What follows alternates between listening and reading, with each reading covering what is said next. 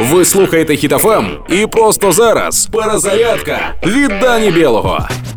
Наші воїни збили ракету Калібр з ПЗРК Март-Лет. Щоб було зрозуміліше, ракету збили з базуки. Суть цієї новини у тому, що це неймовірно складно. Ну, це як накинути ласон на ластівку. А зараз ви такі, можливо, що за бред? От і те, що зробив український військовий, звучить як бред, але то правда.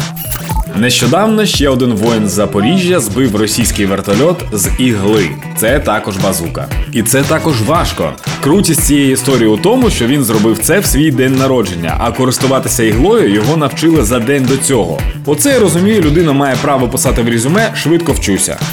Всі українці дуже швидко вчаться. Таке враження, що всі волонтери були до цього готові, бо дуже швидко зрозуміли, як і що робити. І це дуже сильно надихає. Для українців немає фрази Я це не зможу. Є фраза Я не шарю, але дайте мені пару хвилин. Тож продовжуємо працювати та боротися. Слава Україні! Проект Перезарядка на Хітофем від Дані Білого.